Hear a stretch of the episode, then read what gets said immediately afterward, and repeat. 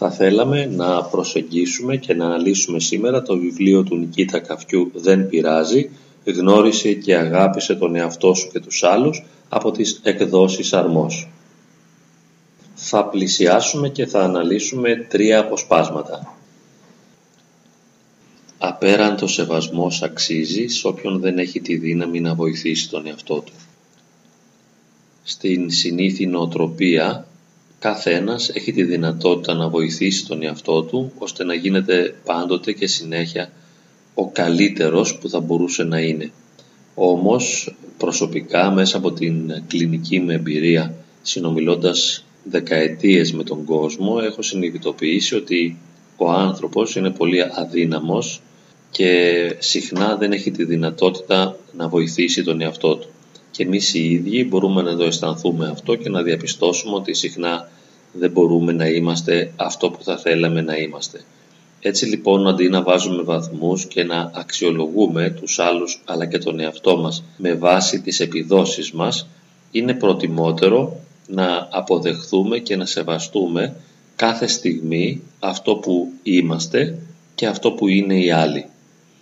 Διότι έχουμε συνέστηση και συνείδηση της προσωπικής μας αδυναμίας αλλά και γνώση ότι ο άλλος αυτό που κάνει και μας δυσαρεστεί, αυτό που κάνει και δεν μας αρέσει ή αυτό που κάνει και βλάπτει τον ίδιο του τον εαυτό δεν είναι κάτι που το επιλέγει συνειδητά αλλά είναι καρπός της αδυναμίας του. Είναι η ίδια του η αδυναμία που τον οδηγεί να συμπεριφέρεται με τρόπους οι οποίοι δεν συμφέρουν ούτε τον ίδιο ούτε και τους άλλους.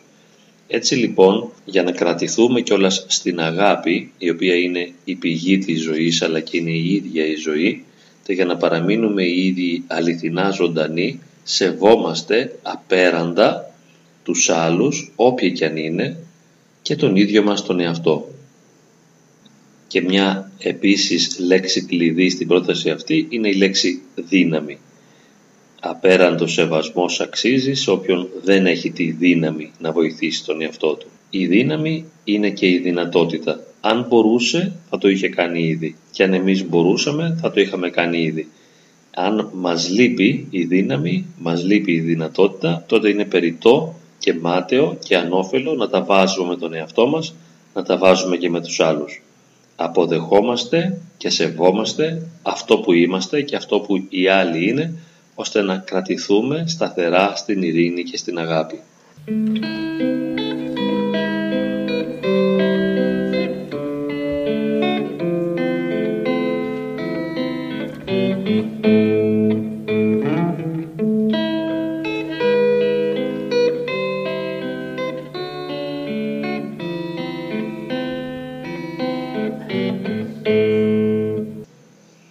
Λοιπόν σε έναν άλλο προβληματισμό Στόχος της ψυχοθεραπείας είναι να μάθει ο άνθρωπος να αναγνωρίζει αυτό που δεν πάει καλά μέσα του και να μπορεί να το διαχειρίζεται όσο καλύτερα γίνεται.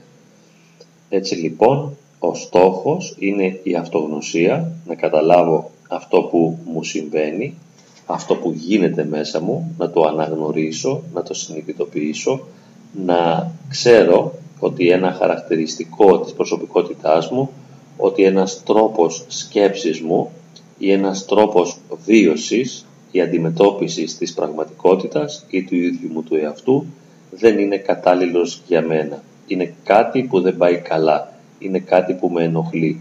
Κάτι που δεν είναι λειτουργικό και ωφέλιμο για μένα. Οφείλω λοιπόν να το αναγνωρίσω αυτό, να το συνειδητοποιήσω και μετά όχι κατά ανάγκη να το απαλείψω, να το εξαφανίσω ή να το διορθώσω, αλλά να μάθω να το διαχειρίζομαι όσο καλύτερα γίνεται. Διαχειρίζομαι την αρνητικότητα που υπάρχει μέσα μου με τον καλύτερο τρόπο για μένα. Έτσι λοιπόν, ο στόχος της ψυχοθεραπείας δεν είναι μια απόλυτη ίαση, μια πλήρης θεραπεία, διότι άλλωστε στο χώρο της ψυχολογίας και της ψυχοπαθολογίας δεν έχουμε ασθένειες όπως ακριβώς στην σωματική ιατρική οι οποίες έχουν μια συγκεκριμένη αιτιογένεση και μέσα από μια συγκεκριμένη θεραπευτική μέθοδο μπορούμε να φτάσουμε στην πλήρη ίαση, δεν συμβαίνει ακριβώς έτσι. Έχουμε σαν στόχο την αυτοβελτίωση και την καλύτερη διαχείριση των αρνητικών χαρακτηριστικών μας. Είναι βέβαια δυνατόν να απαλληφθούν πλήρως τα συμπτώματα, να βελτιωθεί ο εαυτός μας και να ξεπεράσουμε όλα όσα πριν μας ενοχλούσαν ή ήταν αρνητικά για την προσωπική μας ζωή. Αυτό είναι δυνατόν, αλλά δεν είναι πολύ πιθανόν. Γι' αυτό συχνά δεν τίθεται ως ψυχοθεραπευτικός στόχος. Δεν μιλάμε δηλαδή για μια πλήρη απαλλαγή από προβλήματα, αλλά τι, την καλύτερη διαχείριση των προβλημάτων μας. Το ίδιο κάνουμε και σε άλλες πτυχές της ζωής μας, όπως είναι οι διαπροσωπικές μας σχέσεις, τα οικονομικά μας, επαγγελματικές δραστηριότητες, σε φιλικές σχέσεις.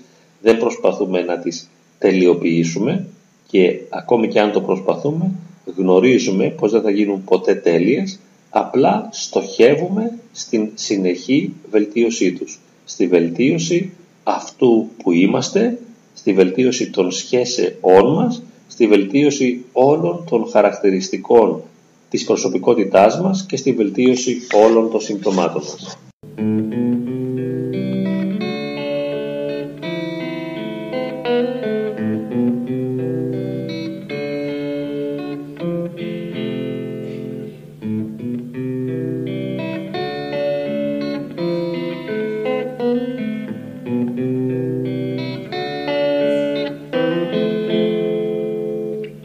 Και πάμε στον επόμενο προβληματισμό. Αν ο άλλος γκρινιάζει, είναι γιατί δεν αισθάνεται καλά. Αντιμετώπισε τον θεραπευτικά, όχι επικριτικά. Είναι ένα συχνό φαινόμενο και μια κοινή εμπειρία στις διαπροσωπικές μας σχέσεις και ιδιαίτερα στις σχέσεις συμβίωσης η γκρίνια του άλλου. Τα συνεχή παράπονα που εκφράζει. Και αυτό μας πληγώνει και μας τραυματίζει, διότι αυτό που έχουμε ανάγκη από τα άτομα με τα οποία συμβιώνουμε είναι η χαρά. Θα θέλαμε τα άτομα τα οποία είναι γύρω μας να είναι χαρούμενα. Όταν εκείνοι δεν αισθάνονται καλά, όταν εκφράζουν δυσαρέσκεια και παράπονα, αυτή η αρνητική τους διάθεση μας διαπερνά και κάνει και εμάς να μην αισθανόμαστε καλά. Όταν εκείνοι δεν είναι χαρούμενοι και είναι λυπημένοι, η θλίψη τους αυτή μας επηρεάζει, διαπερνά μέσα μας και μας κάνει και εμάς να μην νιώθουμε καλά. Εάν αφαιθούμε σε μια αυτόματη ανακλαστική συμπεριφορά, τότε θα γκρινιάξουμε κι εμείς, θα παραπονεθούμε κι εμείς, θα διαμαρτυρηθούμε κι εμείς και θα έχουμε γκρίνια απέναντι στην γκρίνια, παράπονο απέναντι στο παράπονο και διαμαρτυρία απέναντι στη διαμαρτυρία. Δεν θα ωφεληθεί όμως έτσι η σχέση και δεν θα βελτιωθεί η ποιότητα της ζωής μας, η ποιότητα της επικοινωνίας. Και λέμε στο βιβλίο μας «Δεν πειράζει», αντιμετώπισε τον θεραπευτικά, όχι επικριτικά. Είναι αυτή η αλλαγή της στάσης μας απέναντι στην κρίνια, στο παράπονο και στο πρόβλημα του άλλου, η οποία από επικριτική θα πρέπει να γίνει θεραπευτική. Αντί να κρίνουμε τον άλλον, αντί να αντιπαρατεθούμε δυναμικά, αντί να αρχίσουμε τα δικά μας παράπονα και να προβάλλουμε το δικό μας εγωκεντρισμό, αντιμετωπίζουμε τον άλλον θεραπευτικά. Δηλαδή προσπαθούμε όσο μπορούμε και όσο μας είναι δυνατόν να τον αναπαύσουμε, να γλυκάνουμε την ψυχή του και να τον παρηγορήσουμε. Ο άλλος όταν γκρινιάζει, γκρινιάζει επειδή δεν αισθάνεται καλά. Ας εστιάσουμε σε αυτό. Η γκρίνια είναι ένα σήμα που σημαίνει δεν νιώθω καλά. Όταν άλλος δεν νιώθει καλά, δεν χρειάζεται να ακούσει κριτικές, παράπονα και διαμαρτυρίες από μας, θα νιώσει ακόμη χειρότερα και θα γκρινιάξει ακόμη περισσότερο. Έτσι, για να ξεφύγουμε από τον φαύλο κύκλο της γκρίνιας και των παραπώνων, αγκαλιάζουμε θεραπευτικά τον άλλον και τον μαλακώνουμε, τον γλυκαίνουμε και τον παρηγορούμε. Αν μπορέσουμε να το κάνουμε, αν μπορέσουμε να υπερβούμε το δικό μας εγωκεντρισμό, τη δική μας γκρίνια, τη δική μας διαμαρτυρία και τα δικά μας παράπονα, ώστε να θεραπεύσουμε τον άλλον και να τον αναπαύσουμε, η ποιότητα της σχέσης θα βελτιωθεί και κατά συνέπεια η ποιότητα της δικής μας ζωής. Thank you.